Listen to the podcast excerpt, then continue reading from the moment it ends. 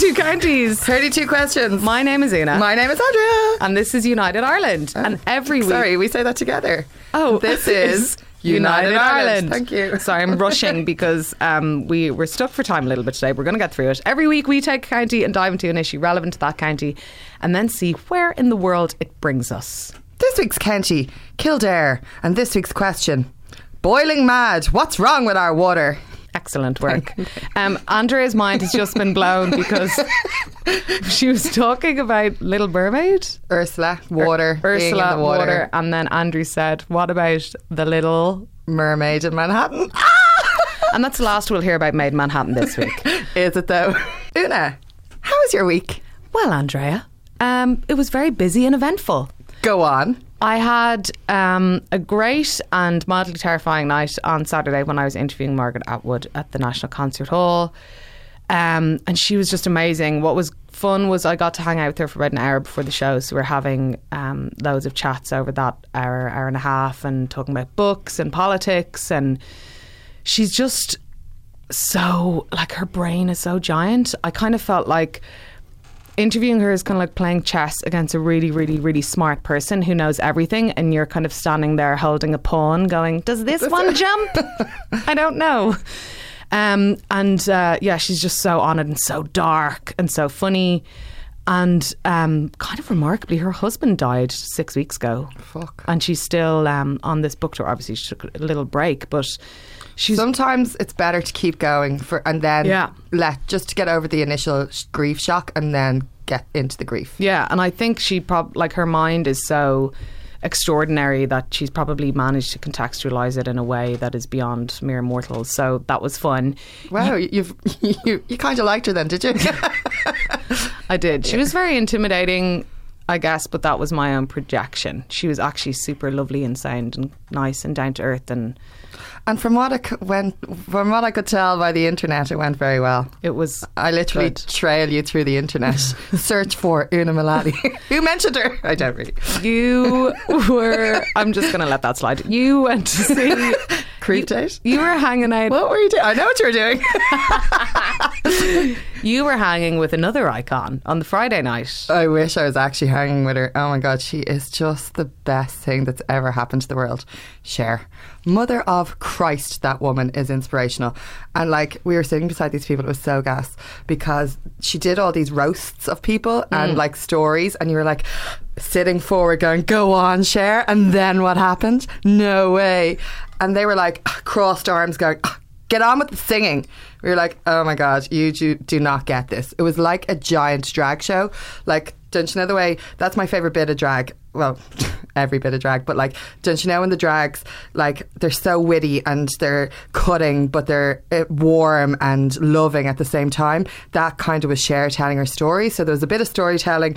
Um, all the theatrics, the like story about her being 73, you're just like, it just makes you think of like how important a every moment of your life is to live, making sure you're doing what makes your heart sing, and also that just because you're turning 40 or 50 or 60, that's not the end, babes. You are only getting going. And she just is the emulation of what it means to be alive to me. Yeah, I mean, it, like Atwood is eighty, or she's eighty this month, and she's smarter than every single person who is in that room.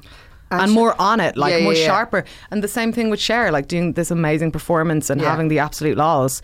And why shouldn't you be doing that when you're 70? You know, it's whole Jane Fonda's thing that Yeah. the third act, the people, the post 60 Keep act. Yeah. And another observation from that was just as a country, how wonderful it is that we are able to just be bopping around and three rows back from you is the leader of the country with his fella. Just no security, just living his life and bopping away to Cher. And we obviously like will we have a lot to talk about Leo and his comments this week, but that aside, it's great that we live in a country where it's not like surrounded by loads of security. Blah. I'm, obviously, there was. I'm sure there was mm. a security around, but it just was just in with the people, down with the kids. Well, he is a man of the no. um, well, I saw Christina Aguilera last night. Really fantastic. Enjoyed it. Was Really? surprised by how much I Oh, enjoyed it. I got an explanation of the concert that it was just one of the gases things. You enjoyed it though. I did enjoy it. Why are you like, oh, you enjoyed it? Wait until I ruin your dreams. it was this. this mm, sh- no, it's okay. It was like, how was the concert? And I was like, it was ima- imagine Boots's Christmas party, uh, and then they went to the karaoke rooms in Yukio. Was the description of the concert? I don't. I disagree. I, I, I don't think that's the case. I think it was like a. It was kind of a scaled down show. The production for its size was really good. She's actually really on it. I was surprised by how um, sophisticated some of the visual aspects were. There was all this kind of Barbara Kruger inspired stuff. I thought it was really good. I was surprised. I wasn't really expecting anything. I was just going for work to review Yeah. it, and I was like, "Shit, this was actually really good." More importantly, so not more importantly. Sorry to take away from the importance, but don't you know the way, like with my whole like I'm Irish, blah blah blah. I learn Irish and I go to trad nights every week. And you co-host a podcast called United, United Ireland. oh yeah, but so literally, I go to Cassidy's most Sundays, where Rake the Ashes play, my new favorite band, and guess who popped up? I didn't go this week. Christina fucking Aguilera was in there on Sunday, bopping out the tunes with the lads. I'm absolutely fuming. The one week. The one week. It's always the way. This week, the International Grand Committee on Disinformation and Fake News is in Dublin. Today. Uh, today, yeah, uh, Wednesday and Thursday. And basically, um, politicians from 10 different countries are going to be kind of sitting in in these committee hearings. Um, uh, that Hildegarde Naughton, who's TD, she's chairperson of the Joint Oireachtas Committee on Communication, Climate Action and Environment. She's going to chair it. And they're going to be hearing from different experts and all that on it. So it's a very interesting thing to be happening in Dublin. On the back of that, I was at an event that um, Liz Carolan ran on Tuesday evening. Liz Carolan, friend of the pod. I, we need to have her on again. Yeah, we do need to have her on again. Transparent Referendum Initiative was her um, great piece of work during uh, repeal.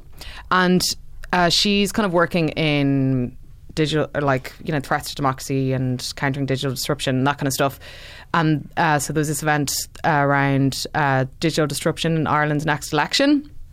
Um, Coffee and Circumvention is the name of this series of events. If people are really, if people are kind of into this kind of stuff, and it was just super interesting to hear the people talk there, looking to, towards the the next Irish election and what lessons can be learned from the European one, and of course from America. Uh, Also, on that note, did you see Fine Gael's uh, video taking a pop at Fianna Fáil? no, What are, where did Fianna Fáil's policies go? It was so American, so gross, so an insight into where we might, what we might be in for, for this election. Well, I mean, this is the thing. A lot of the, the mainstream politicians don't actually want to cha- challenge what's wrong with regards to the tools that extremists and people use because they can also use use them. them.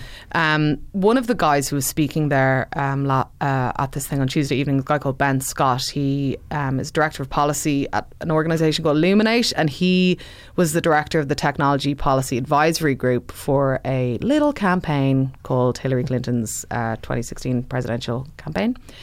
And uh, he's kind of, you know, pretty much saying that America for sure is looking down this barrel of what's going to be kind of catastrophic digital disruption next year. As we know, um, the amount of money that's being spent on it and the capacity for all bets to just be off and, and for this kind of um, disruption to permanently divide the country he was talking about in, in, in that way, uh, which is very worrying. But, you know, I'm just in, oh, I was in Brussels on Monday uh, doing a talk about um, common ground and polarization and online activism.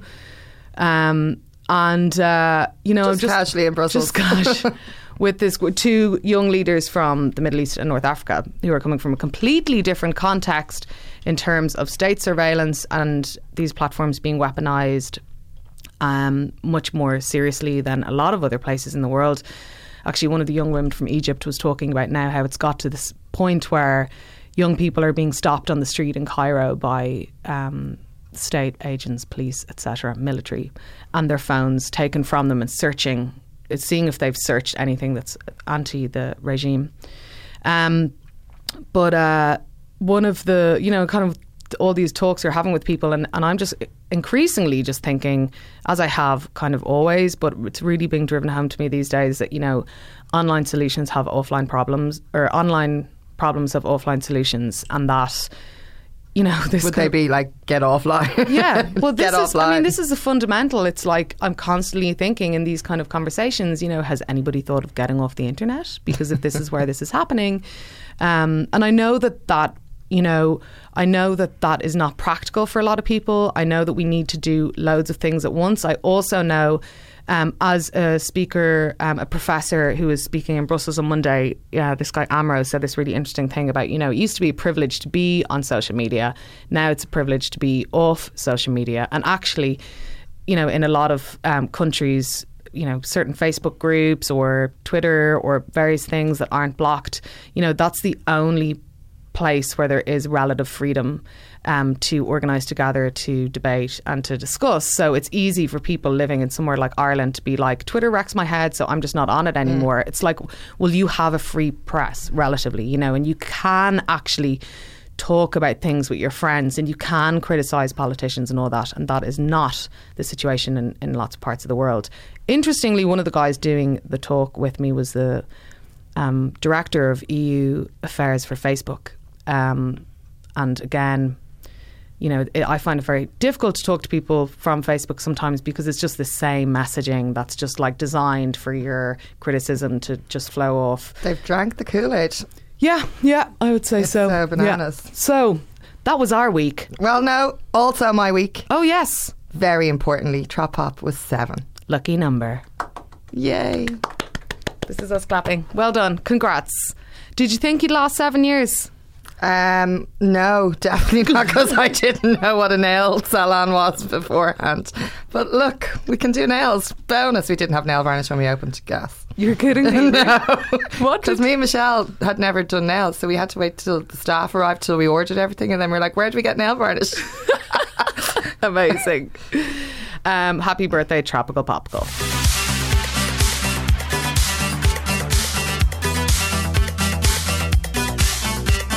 Hit me up with the news that has occurred this week. I don't know why I'm singing it, but it's working for me.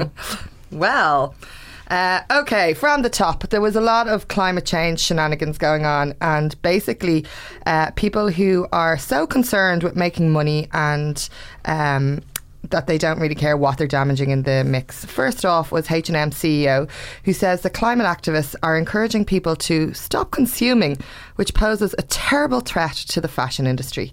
Like obviously there's so much to unravel from that and he he kind of pitched it. It was to Bloomberg, and he kind of pitched it in a way that he was like, if people stop buying stuff, there's going to result in uh, poverty. And then you had all the people who are campaigning for workers' rights going, well, if you're so concerned with people being in poverty, maybe pay people the living wage.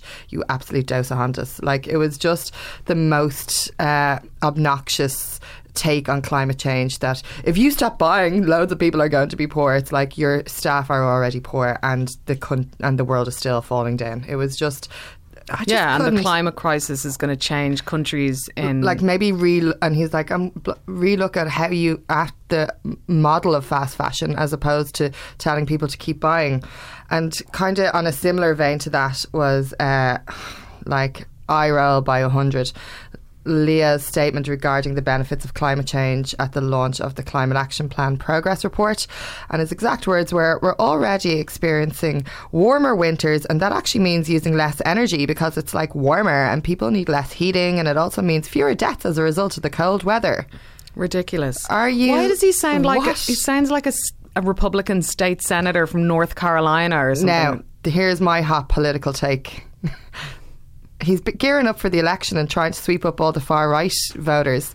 Um, before, because there's no one for them to vote for, and I feel like he's using all these tactics that kind of dog whistle to the those type of voters to bring them in for 2020. I think saying those kind of things, and also what he said about um, migrants recently, is part of the real danger when so-called mainstream politicians start basically speaking the exact same way as the yeah. far right. You've lost when that's Yeah. happened. So he really needs to watch that kind of language. It He's is, flying very close to the sun, yep.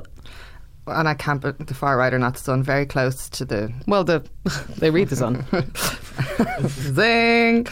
Um, and actually tying in with the wonderful week that was and Leo having a ball at Cher, Cher then sent him a cute little letter um, to tell about the gas fracking um, and that it was a gateway um, to uh, to please do not allow it. So uh, Leo does listen to celebrities, so maybe that's a way to stop this from happening. Remember the whole Kylie fangirling?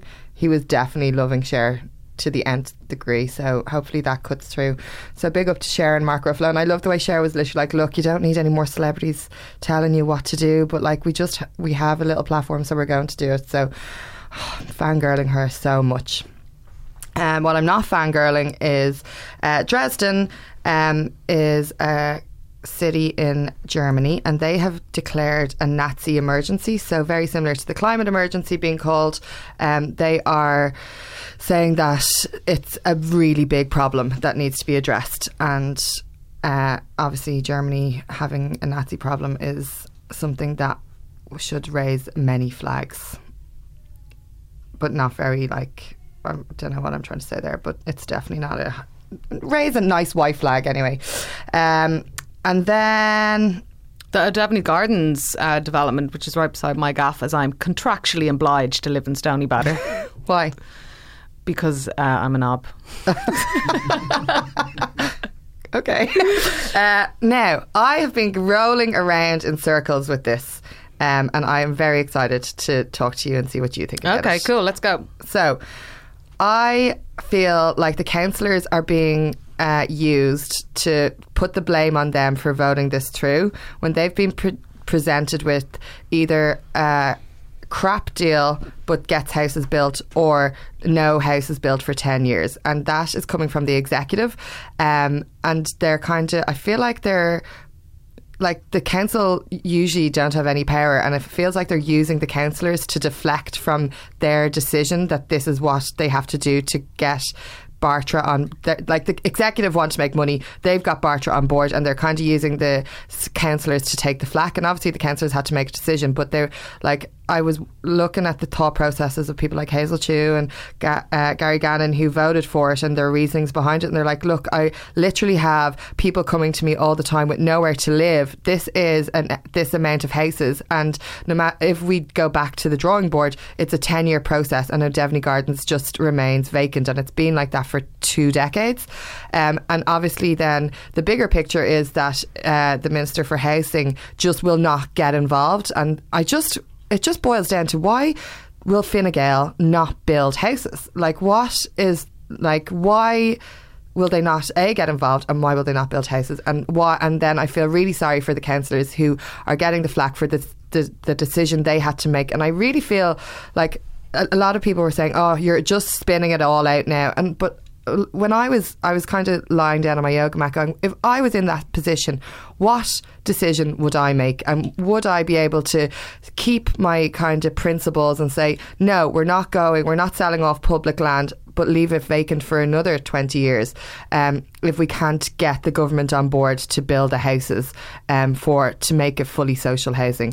Is do we take something at least or and I can Well, see like- the frustration if you are those people and there's all the councillors who voted now are like you're selling out stand for your principles and whatever. But it's like do you sometimes have to meet halfway and get shit done? I think your read on it is kind of where I'm coming from as well, and I think that um, the problem is is that they're they were made vote on the wrong deal, yeah. And that that side should never have been given over to a private developer, and that the private developer that they gave it over to is throwing in planning applications left, right, and centre for co-living um, buildings in different parts of the city that are shit. trash. Um, and the problem is, is that a lot of the apartments being built are one bedroom apartments and two bedroom and apartments also where families can't grow. And, the deal that it is is it's not even like confirmed of how much uh, housing will be social housing. It's like it should be this amount. There's nothing definitive, and I feel like a lot of Dublin City Council stuff is always like even in their Dublin report uh, for. The, it's always like we should look at nighttime economy rather than we will, and Yeah. the definitive uh, goals. It's always a bit wishy washy. But they voted on the wrong deal because the v- the deal is very obviously favouring a developer. Um, it is very obviously um, taking public land away from the public. Public, yeah. And um, I, I feel for the councillors who voted it through because I understand they have to be pragmatic, you know, and, and go, well, yeah, of course we could. They, they they can't win. Actually, you know, They. It's, it's It's going to be like- scuppered on them. And why won't Fine Gael build housing? Well, there's loads of reason for that, but it's primarily ideological. Fine Gael believe in the market that the market will provide. Obviously, it doesn't, but that's where they're coming from. And the council will turn around and say, "We don't have the capacity to build Build social house. housing ourselves. All of that stuff was taken away from local authorities. We can't do it." Um, but you know, they're building those houses at the moment. Um, they're built. So what's interesting actually is that from the get go of this kind of p- phase of the deal, they're always saying, you know, there won't be just all social home, social housing in one block. It'll all be a mixed development, this kind of mixed development thing. And they're literally building 56 social housing on their own on the side of the development. I can see it from my fucking house. Like literally, it's just one street over, and it's like that is not a mixed development. And what are you going to do? Make like build apartments in midair and then build the other ones around it, you know? And uh, so there there are definitely sections of that that will be. Um, not, not you know, di- not different kind of neighbours, or different kind of people li- living uh, next door to each other. So Yeah. that's an issue because, of course, we should have like uh, massively mixed development. But um, that housing was taken away, and it ha- and it's not being replaced. And So uh, what's what is the solution? Like, the solution is basically to stop kowtowing to developers. And so when a developer says, well, you know, I will build on that land, but only if I can have it for free or next to nothing. and then buy the stuff back off me. Yeah, and then you'll buy the stuff back off me, and also I'm also going to be building all this other shit over here. This has happened all over. It's happened with hotel sites with developers, where the council has handed over land to developers, and they've said, okay, well we're going to build a hotel here, hotel here, but like we'll we'll build this other little bit for you as well. And like because local government has been so neutralised with its its capacity to build and all that, and for the reasons that we know, because there was actually really shit productivity amongst the, the building of it and there was corruption and there was all those things. But those things still exist with private developers. But there's no accountability then with Yeah. private developer. I mean how um, you know Bartra is just this kind of really uh, a, a developer of this era um, in okay, fair enough that uh, Richard Barrett was in, tr- in Treasury with, with Johnny Ronan and, and ended up NAM and all that kind of stuff. That that entity, but Bartra for me really sums up um, this current era: pace, density, um, and and kind of almost um, it's it's just this abundance of of the Rack type. and stack 'em. Yeah, that's exactly it. Okay, so that's OD- the ODG. It is going ahead. Um, I just my heart goes out. To the, not my heart goes out to the councillors. I feel really sorry for the position they were put in, and I really feel they're being taken advantage of. it's sad. But in happy news, the Irish women's hockey team qualified for Tokyo 2020. And that is fab. So well done. But let's get to Kildare and let's get to Andrea's famous county facts.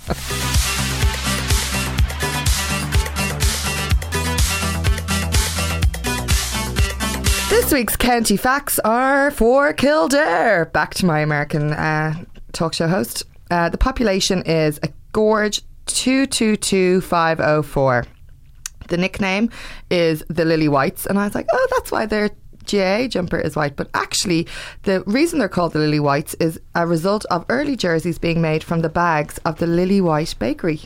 So, like, I'd love to see what those bag jerseys look like. I Didn't probably- mo- like Missy Elliott in the video? yeah, big inflatable ones. Um, so now their GAA colour is white. So that's a bit of uh, history. Um, and the town took its name from a church built by St. Bridget herself with her bare hands under an oak tree in the 5th century. That may not be true. But she d- does have a church under an oak tree. Did oak she build it with her bare? No, well, I just added that in Okay, for right. like it's it's kind of like that uh, brunch date Cú Chulainn was going on. uh, Kildare is though the equine capital of Ireland, and it is home to not just the National Stud Farm that has a horse museum and the Japanese gardens, which I've never been to, and I like they look absolutely lovely. Very nice, yeah. I'm going to go. But it also has the Curragh Racecourse and Punchestown. And it has more stud farms than any other county in Ireland. Yo. Studs. Uh, oh, God. Uh, it's the richest county in Ireland outside of Dublin. Yowza. Um, it's gas that Dublin's rich. Um, well, I suppose not really. 14% of Kildare's land is boglands, which is amazing.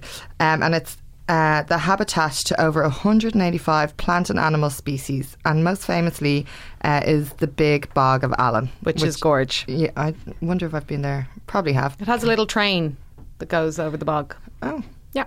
It also has a peatland museum, exhibitions about the Bog of Allen, a research library, and then habitats and gardens, including the largest garden of carnivorous plants in Ireland and the UK.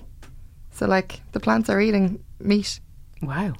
Like Venus flytraps. Unlike me, vegetarian three weeks now. Vegequarian. Oh, vegetarian. um, Dun Donadea. Donadea. uh, Donadea Forest Park is the largest forested park in Ireland, and it has loads of coniferous trees, etc., etc. It's a beautiful little forest. It also has a man-made lake at the centre of it. Mm, fab. And they do. There's also a Donadea run as well. It's a really nice place to like run around. You run the trees and you're being- Running is not for winners. I just think it's really bad for your body, and I know I'm coming at this as not fit fan, but like it puts a lot of strain on you. I just I'm, I'm not a fan. C- Cut to every marathon runner and runner going, would you get a grip, you absolute toes? Um, and I know it clears your mind and everything, but like I like medita- running. meditate. Mm, I prefer running. Really? Okay, go on. What else? What else has Kildare got going on? Before Google and Facebook took their shit to Dublin, uh, Kildare was known as the Silicon Valley of Europe because it was home to HP and Intel. And that's why they actually uh, got the Celtic boom. What's it called again? Celtic Tiger. Celtic Wow. Tiger. How quickly we forget. Uh, because those uh, big companies opened up in Kildare and brought on an early boom for Kildare. Uh, pharmaceutical giant Pfizer has its European manufacturing base in Newbridge, There not used- where they make Viagra, unfortunately. There used to be a Pfizer factory at the top of my road where I grew up. I grew up in an estate in Deansgrange that was just surrounded by factories and industrial estates. Um, and so I just used to always see the giant Pfizer sign. That's why you're so raw, fresh, and urban.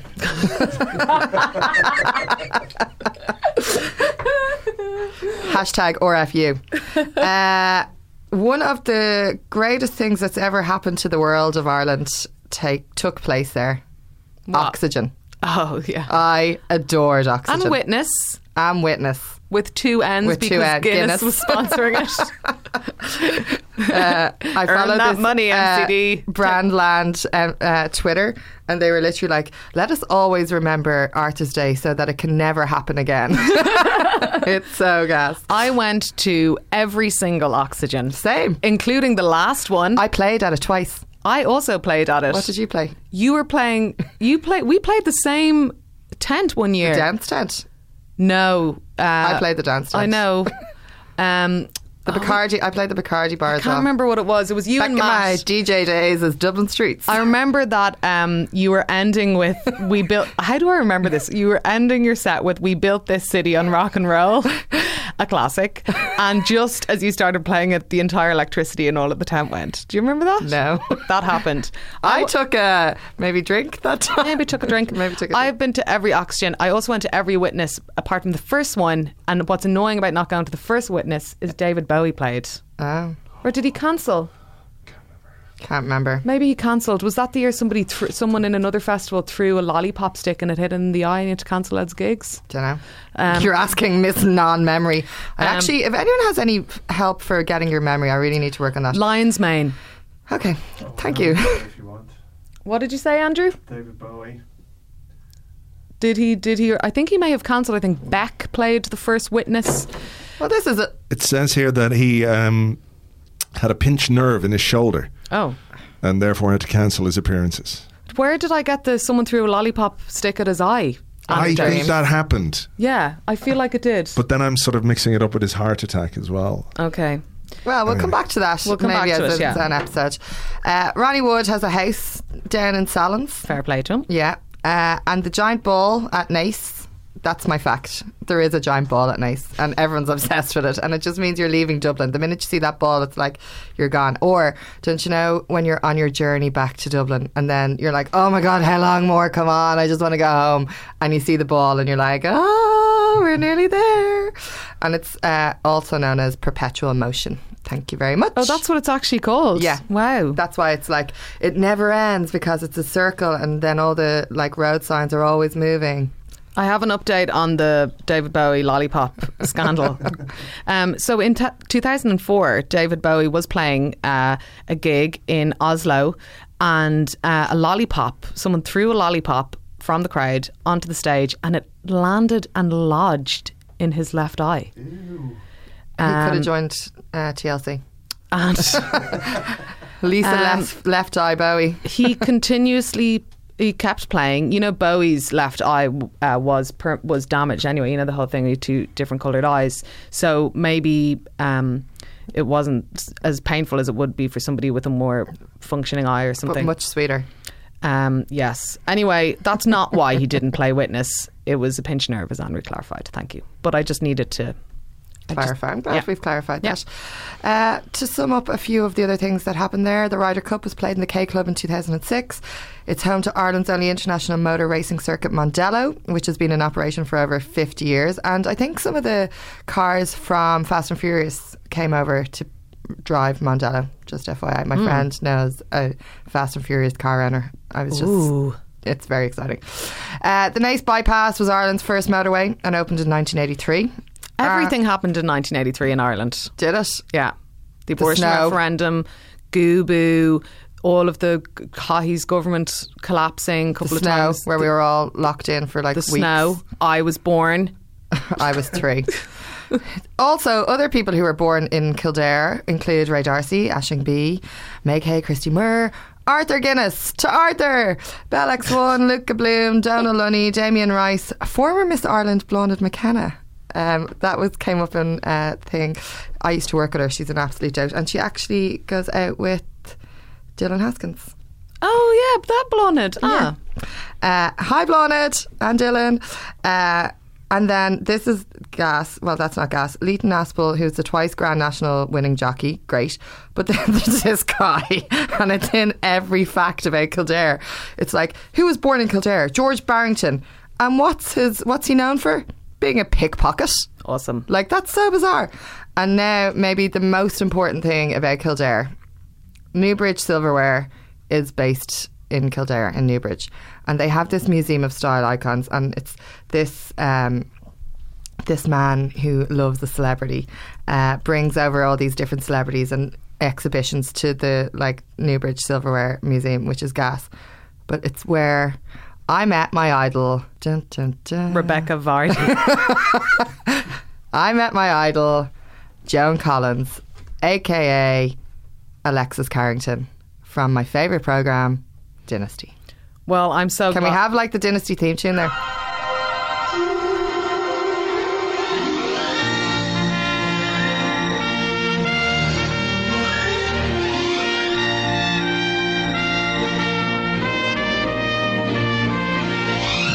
Fab.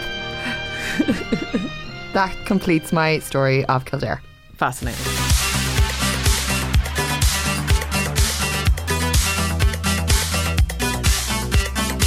It's Kildare in the house. Lily White's represent. This is Kildare, and this is our county rep. Well, I'm May Kay and I'm a Lily White, which is to say I'm from County Kildare.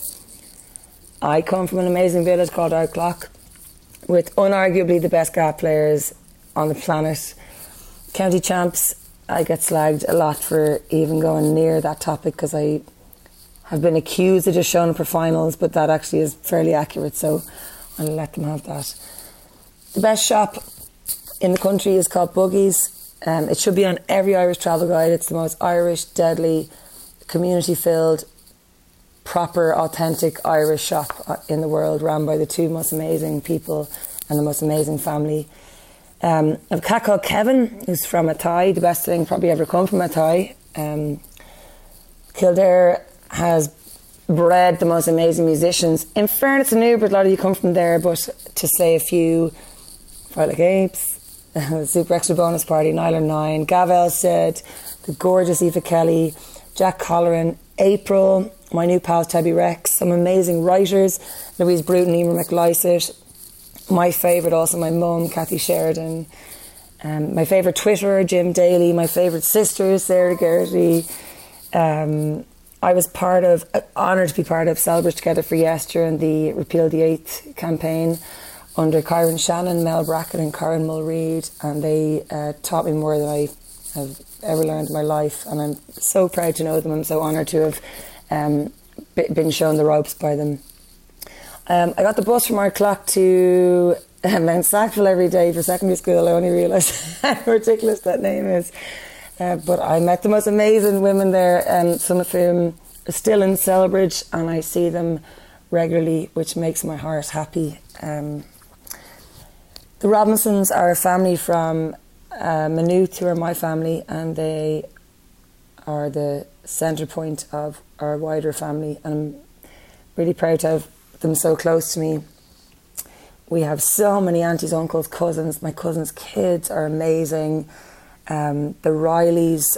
Uh, uh, I have my friend Claire Beck, who lives on a boat in Sallins. You. Now, if my dogs run away, they run away to Straffan. So, stop feeding my dogs, Straffan. Um, the Garrity's are from Celbridge but now live all over and uh, all travel a lot and stuff. But um, I love coming home to Kildare. It's a beautiful place with the most beautiful people.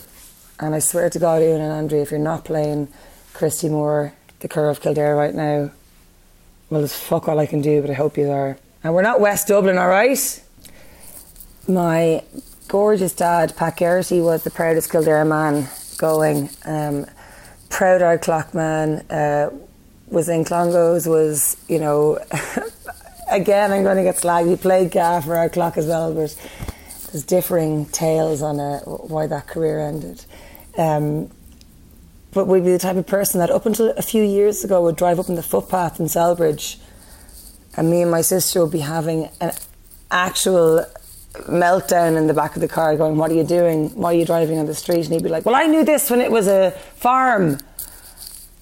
Uh, and I'm still not sure why that made it okay, but um, yeah, he loved it. Uh, he loved being from Kildare, and uh, yeah, we loved him being in Kildare. We loved Kildare because of him.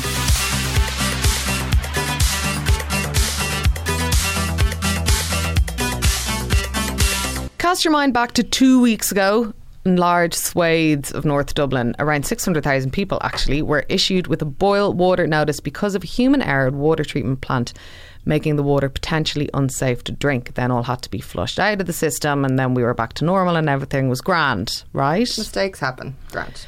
However, the same thing has happened this week. Um, Ireland has been through the mill with water provision, infrastructure, charges. We'll get to that in a minute because um, for now we're honing in on Kildare and specifically we're honing in on the Leixlip water treatment plant just on the Kildare Dublin border. And it's this plant that seems to be the source of some of the problems. This week, another boil water notice issued for parts of Kildare, Dublin, and Meath. So, what is going on? Now, when the Irish water hoo ha was going on, uh, we were told that water charges were necessary in part because of our infrastructure was so poor. This week also saw the publication of the first water advisory body report that said rather scarily that overall compliance for urban wastewater treatment is very low. And according to the EPA, that's the Environmental Protection Agency, 1.6 billion litres of drinking water is produced every day in Ireland and delivered to communities, your tap, your shower through around 60,000 kilometres of pipelines. But almost half of that treated water is being lost through leaks from customer properties, gaffs basically, and in the distribution network as well, so in the pipes that are underground.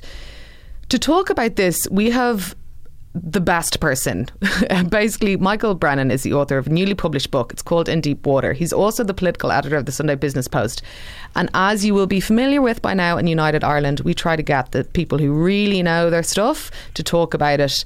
Um, not spokespeople, not um, people with a political agenda on an issue that they're trying to gain leverage on, but people who are actually really know their stuff. And who better than a guy who's written the book on Irish water? Michael, thanks so much for coming on the podcast. You are the man to talk about all things water. Well, I, I'm one of the few people, Una, to have written a book on Irish water. I think probably the only one at the moment. Uh, and uh, as as as things would have it, we now have the country's biggest ever boil water notice for 600,000 people in Dublin, Meath, and Kildare twice. So it, it's very strange, I suppose, that has certainly focused people's attention on on the water system all over again. This podcast episode this week is about Kildare, and we're looking at the Kildare Dublin border and Leixlip, and which is of monumental importance to the water supply in this country.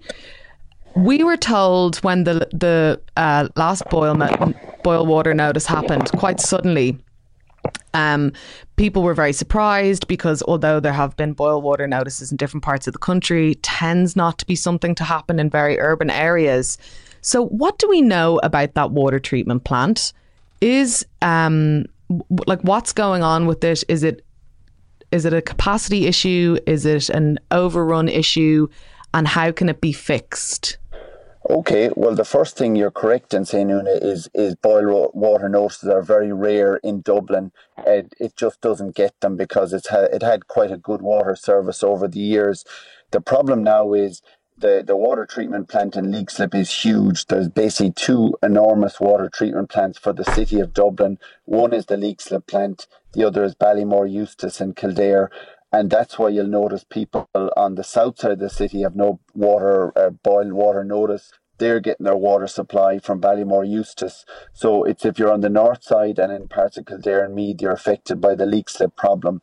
In a nutshell, they had a big issue two weeks ago where they suddenly noticed the, the water quality in the plant was just not good enough. They call it water turbidity, where the water coming through is quite cloudy and dirty that means the filter system isn't working in the plant. When that isn't working, all the other treatment systems aren't working, and you can have dangerous bugs in the water, things like parasites like Cryptosporidium, which can give you diarrhea and stomach cramps and is, is very dangerous. So, as a result of that, they had to, for a while, shut down production at the plant and even when they restarted, they figured there was some potentially dangerous water had gone into the system, had been piped to people's homes. So they had to put a boil water notice saying, do not drink this stuff, do not brush your teeth with it, don't wash your fruit and vegetables with it, um, because it could be dangerous. And and now we've had another boil water notice for slightly different reasons, but but it's it's it's again for the same precaution. So what are the reasons this time around? What happened eh, in the last couple of days is people remember there, was very heavy rainfall in Dublin, uh, you know, extremely intense. What that results then is you have rain falling onto the land near the River Liffey, which is the supply of water into the Leixlip water treatment plant. That washes more soil into the river. It can wash things like animal poo into the river as well. Um, and what you have then is a much dirtier supply of water coming into the Leixlip water treatment plant. The, the, then you get into the, the technology in the plant. It has three sections. Two of them are, are reasonably old, one built in the 70s, another built in the 80s. And they aren't able, they weren't able to handle this dirtier water that was coming in during the heavy rainfall. There was a newer section of plant built in 2014 that worked just fine. It had good filters. It was able to filter out the dirty water and the plant could treat the water and, and give it safely. The problem is that all three sections of the plant then combine to send the water out to people's homes all around Dublin, Meath, and Kildare. And they weren't able to guarantee that, you know, there was safe water from one section and unsafe from the other. So again, a massive boil water notice had to be issued. I mean, this is really serious stuff, and obviously it shouldn't be happening. How bad is our water infrastructure, even beyond Kildare, which services so much of um, the urban population? It's we we're very lucky, Unan, that we have we have generally good quality water being supplied to people. The issue is it's very precarious. You can see if something goes wrong, all of a sudden there isn't much of a backup, and you're in big trouble. I, I might bring your mind back to if you remember in 2006, you and I were out in Cape Town building building houses with an Irish charity in, in one of the shanty towns, and we were constantly being told, "Don't drink the water there. Use your bottled water because the water wasn't safe." Now we have water in Ireland that is generally safe. The problem is we are very reliant on certain supplies. For example, 85% of the water we drink in Dublin comes from the River Liffey. Um, and if something goes wrong in the River Liffey, if there's a problem, potentially the entire city could be knocked out of water. So we also have huge problems with leaking pipes. we have lead pipes, we've open reservoirs where birds can poo into them, and that is, is used for treated drinking water. We've loads of problems to deal with. The problem is, I suppose, getting the money to pay for the, those upgrades. There was a lot of money, though, um, around for the establishment of Irish Water um, that went on um, pay checks, went on the the marketing, went on all the stuff that goes with having a company like that. Why was that not invested within the water com- infrastructure? I think there's two points there. One is we have a, a, strange system for our water at the moment where you have 31 councils around the country each of them has a water department, and each of those then provides the water service to their local population. So, in, in, in, in different parts of the country, you have different services.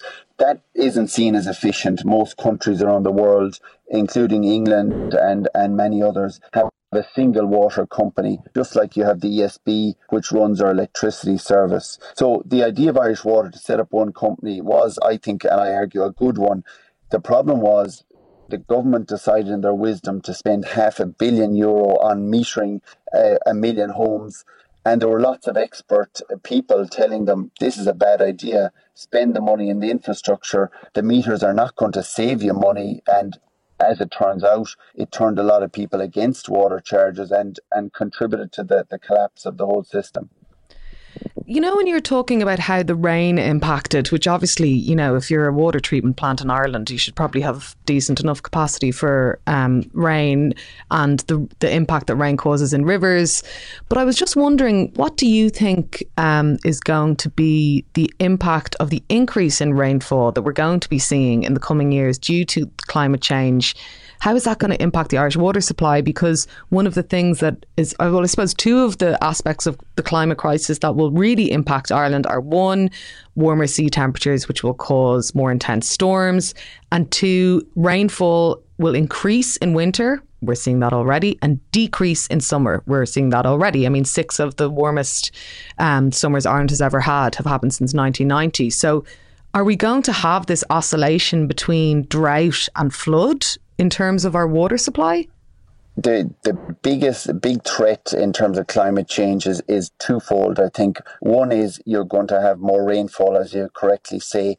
The problem for Ireland as a country is the population in the east of the country is getting bigger, where you have less rainfall, and the population is getting smaller in the west of the of the country where you where you have more rainfall. That's where the idea comes from for the Shannon pipeline that you take lots of water excess water from the river Shannon and pump it up through the likes of Portlaoise Mullingar which actually has a very precarious water supply and continue on to Dublin. But that project is is going nowhere fast at the moment. It'll probably take 5 to 10 years to build so you could well have a water crisis in the east of the country given the, the threat of climate change. And is the Shannon pipeline actually going to happen? Like I don't know how where I stand on it because it does feel very kind of unnatural to be siphoning off a river towards a capital city that's like miles and miles away. Is that is the Shannon pipeline an intrinsically good idea and is it actually going to happen? I, I would say uh, there is bitter debate about it. There are a lot of people, uh, you know, around the catchment area in Tipperary and Limerick who feel this is a, a grand plan for Dubliners to steal their water and and injure their amenities in the area. I think, though, you know, the, the, you see countries, if you go on holidays to Spain or Lanzarote, places like that, they have desalination plants because water is so short there. They literally take the salt out of the water and treat it and then use it for drinking water. You know, some people have suggested, why don't we do that here? But I think that's just madness. If we have a good supply of, of, of, of raw water in Ireland, you know, it's a lot easier to pipe it and treat it rather than build things like desalination plants. The other thing put against the River Shannon project is the argument, why don't you fix all the leaks? We have about 43% of our treated water is leaking into the ground because the pipes are British era, Victorian era in, in a lot of the cities. Now, that is terrible and it's a huge waste of money and it's also a waste of electricity, which, which is another climate change impact, all that carbon uh, being used up. But what why what the problem with a leak repair program uh, Una is it takes a huge amount of money. You have to dig up streets all around Dublin Limerick Galway and so on. You cause enormous disruption. So you can do it gradually but it's very hard to fix leaks quickly because if you fix leaks in one area the pressure increases in the pipe and it goes and bursts a pipe uh, which is weaker further down the, the line so I, I think the Shannon pipeline, for me, the arguments are very strong for it, and I'm I, I haven't been convinced by the counter arguments I've heard so far. Mm. Um, back in 2007, um, for my sins, I spent an awful lot of time on the cryptosporidium outbreak in Galway when I was working as a reporter in the Tribune, and I spent weeks and weeks and months and months down there. And the impact that these kind of um, disruptions have on people's daily lives is terrible. Never mind the impact on business and tourism and so on. And it does feel that that there have been a lot of warning signs about our shoddy infrastructure and the lack of capacity with plants and so on that haven't necessarily been heeded. Although I know that the establishment of Irish Water was an attempt to do that, although it was done badly um, in its execution. Um, so it does feel like there's probably uh, slightly more worrying things coming down the line than solutions. But I was just wondering if you were in charge of um, you know, not just Irish Water because I think it's very difficult to work for Irish Water. But if you were like, you know, ha- had this uh, duty and responsibility for water in the state, what's the one thing that you would do straight away to make the situation better? I, I think it, there, there's so many places you could go, but I think what insults me the most, I have to say, Una, about our water system is is the raw sewage being discharged into into uh, rivers and seas around the country. Like it's bad for people's human health. Um, I was up recently in Bundoran and Donegal that's a famous surfing spot. Mm. But until very recently, they were putting raw sewage out into the water there they only opened up a proper treatment plant literally about a year ago. People might know Kilmore Quay in, in Wexford, which is a famous fishing village and, and lovely picturesque thatched cottages down there. But they are putting out raw sewage at the moment into the sea, right beside where there's a children's playground and a pier where people can go swimming. So I think that's that that is is is is also le- leading us open to legal action from the EU, which has given us twenty years to restore things. So we have problems on both sides. We have the problem with clean drinking water, making sure that's available for people. But then you have the problem of, of raw sewage. And you mentioned earlier on the, the increase in rainfall we're likely to face uh, as, as the climate changes. We have loads of what are called combined sewers around the country where you have a, a pipe which not just takes sewage from houses, it takes any excess rainfall. What happens when there's heavy rain? well, that rainfall just goes right into those combined sewers. It floods into the, the wastewater treatment plant. It can't handle all the extra water, rain rainwater and sewage water. And guess what? It has to dump it out into the sea. And that's what happens in the Ringsend wastewater treatment plant in Dublin at the moment and why you have those pollution incidents. So that's that's a huge threat, and, and people are losing not only their their uh, their their their clean drinking water, but often your your your clean bathing water. You can't go onto a beach because of the the threat from the raw sewage. Oftentimes, it feels like these things are very kind of systemic. But what can individuals do to potentially make the situation better for themselves? You know, apart from boil their own water and that kind of stuff. Is there any advocacy or um, community activism that can like affect change in this area, particularly around the, the sea pollution? Well, in one regard, th- this issue has become so toxic. You know, when I was writing the book, I was very careful not to turn into an argument for or against water charges. I wanted to find out for myself what really happened because of the, the huge controversy, the marches, the protests, the, the country, I think, at the moment isn't ready for a conversation or, or activism on whether there should or shouldn't be domestic water charges.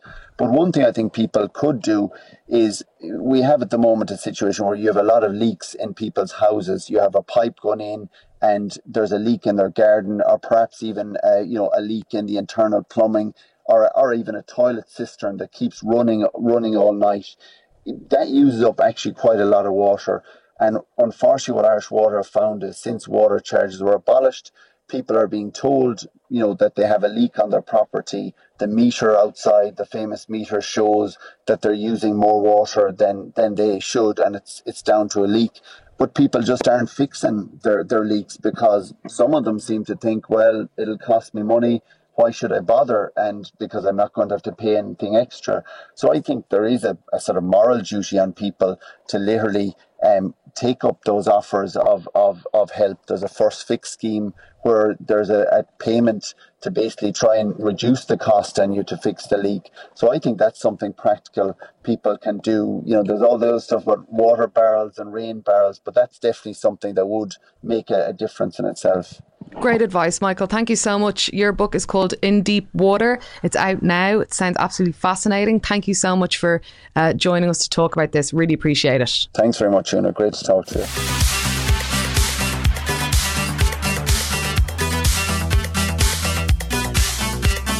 It's time to talk about getting in the sea. And this week, uh, we have been faced with planning permission for, yes, that's right, another hotel in Dublin 8. Um, it is uh, for Molyneux Yard, where there currently is uh, a stables, but it's off Meath Street. But that brings the uh, hotel count in the area up to uh, the hotel that's going in on Vicar Street, the hotel at the Tivoli, Aloft by the Fumbally, Hyatt in the Liberties, Maldron Kevin Street, and now this hotel on Meath Street plus all the student accommodation. Now, whilst I am not against hotels, I'm a big fan of hotels. I love a good sheet and I love miniature uh, room service there is going to be nobody left in the area who isn't transient. You're completely eradicating community. The gentrification continues, and whilst there uh, is a lot to be said for gentrification as well, but there is also a lot to be said when all that is going in is hotels and student accommodation, um, leaving no space for the community there. And imagine the hotel is going to have 261 rooms. Imagine if 261 homes were built in the area. So this week, hotels can get in the sea um, where they're eradicating culture and community. I also think we need to find another word for gentrification when it comes to hotels and student accommodation because it's not, not gentrification. It's not gentrification. It's no. just shit. It's just uh, whatever. But what's not shit are fave bits. These are my fave bits this week. Um, on Saturday, I'm going to a big gay rave in Manchester. I'm so jealous. Called Homobloc. Roisin Murphy's playing. Very excited. And Roisin Murphy actually tweeted this week that it's going to be all new music, new visuals, oh, new everything. Stop. And said something like, get it up your Irish backstop. I've got two tickets to sell if anyone wants them. Homobloc, Manchester, Black Madonna, Honey Dijon. All the best. Robyn's doing DJ set. It's going to be whopper, so I can't wait. I'm so jealous. My other fave bit, um, not that we want to divert you away from our amazing podcast, but in fairness, Dolly Parton's America, which I started listening to today. A couple of people had recommended to me. It is brilliant. And a lot of it is about unity of discourse, which is what we're all about. So check it out. Not just about Dolly, although why wouldn't you just want to listen to something about her oh, all the time? just fucking brilliant. Queen. Um, it's also about America and how she is a unifying force. Go for it.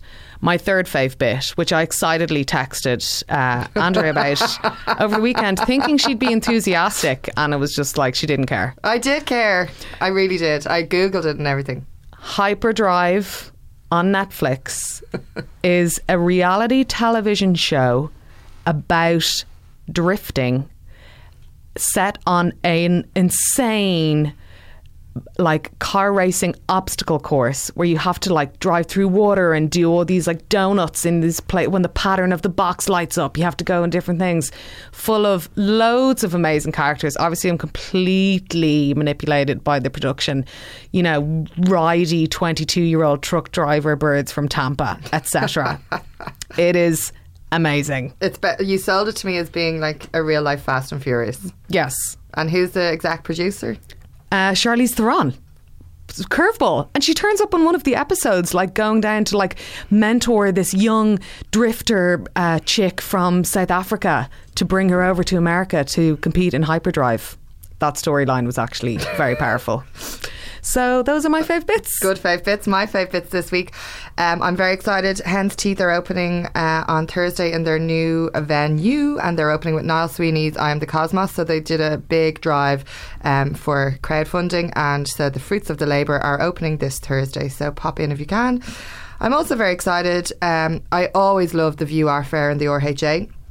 Um, because it brings it brings together all the galleries, well, not all the galleries, but a lot of the galleries in the country who uh, show off their fave bits. Um, and I am obsessed with Frieze Art Fair in New York and London because you just get a taste of everything. So I was very excited uh, for that, and especially because it's. Uh, Maser and his Atelier Maser are the first ever post street art gallery to exhibit at VUE, uh, presenting a collection of work by artists from uh, the Atelier Maser annual exhibition programme, including Aches, Stephen Burke, Peter Doyle, and Maser himself. So, V excited to see that.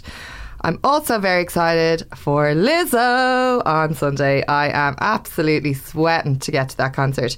Um, and yeah, sweat, sweat, sweat. I can't wait to hear from you. I obviously won't be there because I will be in rave recovery. Block. Well, I actually bought my tickets to Homobloc because I couldn't get a ticket to Lizzo, and then I got a ticket to Lizzo. So Homobloc is getting in the sea for me. Wow, harsh. but I really want to go to both, but I can't, so I'm going to Lizzo. And also, uh, I another one of my fave bits is No More Hotels at the club night. Um, and kind of, I suppose, a little political protest that we run in Wigwam. It's a dinner and a show, and then followed by Dublin Island Discs, where some of our favourite people from the city who light up the city with their stories pick 10 songs that define the city for them. That is on the 16th of November. The dinner and a show part is sold out, but there are still some tickets to Dublin Island Discs. So if you want to go get on it, the link is in the bio of No More Hotels, and that links into our Get in the Sea. And also, oh, an extra f- uh, fave bit is Mark Megan's new podcast, The Sunday Roast. He's a gas trait and he did his first episode, so you should have a listen to that. Shout outs this week. Aoife Ward, thank you very much for your kind words. And Monaghan, we really appreciated your message. And to Teddy Bear Jr., the furry little prince. Only one person will get that. This podcast is produced by Andrew Magan at Castaway Media with support from Susie Bennett. Crystal Clear gave us his tuna chicken roll for our soundtrack. I'm going to see him in Paris. I'm very excited. And Sarah Fox did all of our design. Uh, you can find all our socials and all the usual on our website. Do support us on Patreon. Um, Oh, yeah, we never did a Patreon shout out. Please give us some money. We need it. Thank you. And also, if you were a subscriber or a supporter on Patreon and your payment didn't go through at this month, maybe you like forgot about it, maybe your account was smashed or whatever. I know mine was. Uh, maybe you're changing cards. Just check that you're still a supporter. Um, and if it dropped off, come back. Oh. Uh, and d- like, come on, give us a bit of dash. Uh, now, tuna chicken roll. We're back to our disco life, uh, and we are going to have a song called "We Magnify His Name" from Floorplan. Love Floorplan. It's a tuna. Jesus, I've been Una Mullally. I've been Andrea Horan. This has been United Ireland. That and that was was Kildare. Kildare.